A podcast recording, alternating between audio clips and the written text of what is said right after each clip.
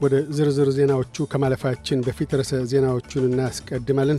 የፌዴራል መንግሥቱ በእገታ ማዕከል የነበሩ 80 ሰዎችን ለቀቀ። የጋዛ ሁለት ዋነኛ ሆስፒታሎች አዲስ ሕሙማንን ላለመቀበል በራቸውን ዘጉ። ኢትዮጵያ ማሊን ሁለት ለባዶ ረታች። የሚሉት ግንባር ቀደም ርዕሰ ዜናዎቻችን ናቸው።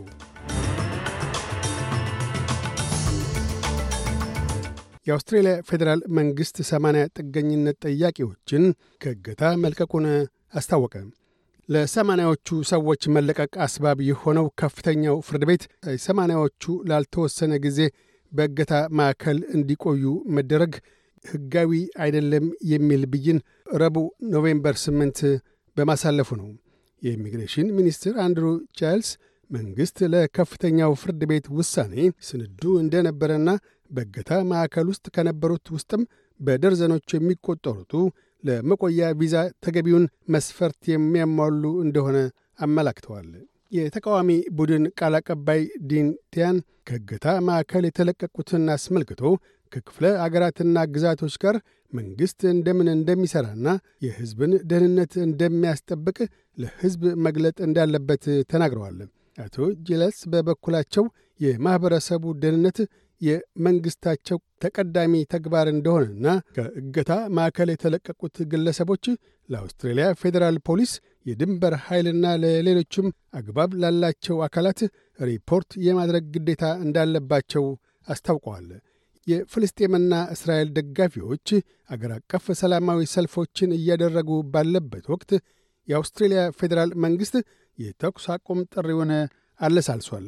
የአካባቢ ተፈጥሮ ሚኒስትር ታንያ ፕሊበርሴክ በውጭ ጉዳይ ሚኒስትር ፔኒ ዎንግ ወደ ተኩስ አቁም የሚያራምድ እርምጃ ሲሉ የተናገሩት መንግሥት አሁኑኑ ገቢር ላይ የሚውል የተኩስ አቁም ጥሪ ሳይሆን ወደዚያው የሚያመሩ ሥራዎችን መንግሥት እንደሚደግፍ ማመላከታቸው ነው ሲሉ አስረድተዋል።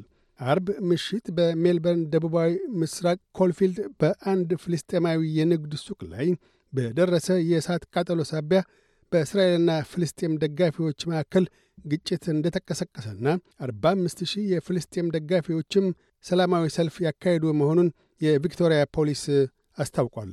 በሌላ በኩል የናሽናልስ ፓርቲ የሕዝብ መወሰኛ ምክር ቤት መሪ ብሪጂት ማኬንዚ የውጭ ጉዳይ ሚኒስትር ፔኒዮንግ አባባል የአውስትሬልያ ማኅበረሰብ አባላት ደህንነት ባልተሰማቸው ወቅት ወላዋይ አባባል ነው ሲሉ የተቹ ሲሆን አያይዘውም calling for a ceasefire as if there was some equivalence between the actions of Hamas ልክ በሐማስ ድርጊቶችና በጦርነቱ እውነታ መካከል እኩል ሁኔታ ያለ ይመስል የተኩስ አቁም ጥሪ ማድረግ ፍጹም አስቆጪና በከፍተኛ ደረጃ መወገዝ ያለበት ነው ብለዋል። ይሁንና የግሪንስ ፓርቲ መሪ አደም ባንት መንግሥት በግልጽ ተኩስ አቁም ብሎ አለመጥራቱ የጋዛ ወረራን እየደገፈ ነው ሲሉ ተናግረዋል። አክለውም The foreign minister says the government's concerned about attacks on hospitals and rising የውጭ ጉዳይ ሚኒስትሯ መንግሥት በሆስፒታሎች ላይ የተሰነዘሩትን ጥቃቶችና እየናረ ያለው የሰላማዊ ሰዎች ሞት ቁጥር አሳስቦናል። መንግሥት ስጋት ገብቶታል። ግና ሌበር የተኩስ አቁም ጥሪ አያደርጉም ብለዋል በማለት ነቀፌታን ሰንዝረዋል። ይህ በእንዲህ እንዳለም ሐማስ እስራኤል በችግር ላይ ላለው አልሺፋ ሆስፒታል 300 ሊትር ነዳጅ ልትልክ ብትሻም በሐማስ በኩል እንዳይደርስ ተደርጓል ያለችውን ከእውነት የራቀ ነው ሲል ባወጣው መግለጫ አስታውቋል። መግለጫው አክሎም አልሺፋ ሆስፒታል የሚተዳደረው በዌስት ባንክ በሚገኘው የፍልስጤም ባለሥልጣን የጤና ሚኒስቴር እንጂ ከሐማስ ጋር ግንኙነት የለውም ሲል አስተባብሏል። አንድ የሕግ መወሰኛ ምክር ቤት ኮሚቴ በሚሊዮን የሚቆጠሩ ደንበኞችን ለስድስት ሰዓታት ከስልክና ኢንተርኔት አገልግሎት ውጭ ያደረገውን ሁነት አስመልክቶ በዚህ ሳምንት መጨረሻ ላይ በቴሌኮሙኒኬሽን ድርጅቱ ኦፕተስ ላይ ምርመራ እንደሚያካሂድ አስታውቋል። የኮሚቴው ሰብሳቢ የሆኑት የግሪንስ ፓርቲ ሴናተር ሳራ ሃንሰን ያንግ የኦፕተስ ዋና ሥራ አስፈጻሚ ባየር ሮዝመሪን አርብ ኖቬምበር 17 ኮሚቴው ፊት እንደሚቀርቡ ገልጠዋል። የኢትዮጵያ አየር መንገድ አስረኛውን የቦይንግ የጭነት አውሮፕላን መረከቡን ገለጠ። ባለ ሁለት ሞተሩ አውሮፕላን ከመቶ ቶን በላይ ጭነት የማጓጓዝ አቅም አለው። ኢትዮጵያ ማሊን ሁለት ለባዶ አሸነፈች።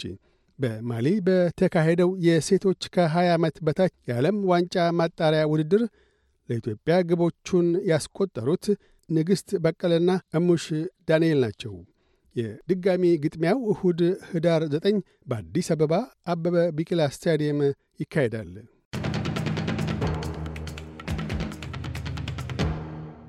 በዚሁ ወደ ውጭ ምንዛሪ ተመን እናመራለን። አንድ የአውስትራሊያ ዶላር 59 ዩሮ ሳንቲም ይመነዘራል። አንድ የአውስትራሊያ ዶላር 63 የአሜሪካ ሳንቲም ይሸርፋል። አንድ የአውስትራሊያ ዶላር 35 የኢትዮጵያ ብር ከ26 ሳንቲም ይዘረዝራል። ቀጥለን የነገውን የአውስትሬሊያ ዋና ዋና ከተሞችና የአዲስ አበባን የአየር ጠባይ ትንበያ እናሰማለን። ፐርዝ በከፊል ደመናማ ይሆናል። ዝቅተኛ 16፣ ከፍተኛ 31። አድላይድ በከፊል ደመናማ ይሆናል። ዝቅተኛ 12፣ ከፍተኛ 23። ሜልበርን ደመናማ ይሆናል። ዝቅተኛ 11፣ ከፍተኛ 18። ሆባርት ደመናማ ይሆናል። ዝቅተኛ 11፣ ከፍተኛ 17። ካንብራ ደመናማ ይሆናል። ዝቅተኛ 7፣ ከፍተኛ 27። ሲድኒ በአብዛኛው ፀሐያማ ይሆናል። ዝቅተኛ 15፣ ከፍተኛ 26። ብሪስበን በከፊል ደመናማ ይሆናል። ዝቅተኛ 19፣ ከፍተኛ 30። ዳርዊን ብራ ይሆናል። ዝቅተኛ 25፣ ከፍተኛ 33። አዲስ አበባ ብራ ይሆናል። ዝቅተኛ 9፣ ከፍተኛ 24። ዜናዎቹን ከማጠቃለላችን በፊት ርዕሰ ዜናዎቹን ደግመን እናሰማለን። የፌዴራል መንግሥቱ በእገታ ማዕከል የነበሩ ሰማንያ ሰዎችን ለቀቀ። የጋዛ ሁለት ዋነኛ ሆስፒታሎች አዲስ ሕሙማንን ላለመቀበል በራቸውን ዘጉ። ኢትዮጵያ ማሊን ሁለት ለባዶ ረታች። የሚሉት ግንባር ቀደም ርዕሰ ዜናዎቻችን ናቸው። እያደመጡ የነበረው የኤስቢኤስ አማርኛ ፕሮግራምን ነበር። የፕሮግራሙን ቀጥታ ስርጭት ሰኞና አርብ ምሽቶች ያድምጡ። እንዲሁም ድረገጻችንን በመጎብኘት on demand እና በኤስቢኤስ ራዲዮ ሞባይል app ማድመጥ ይችላሉ። ድረገጻችንን ኤስቢኤስ dot com dot au Amharic ን ይጎብኙ።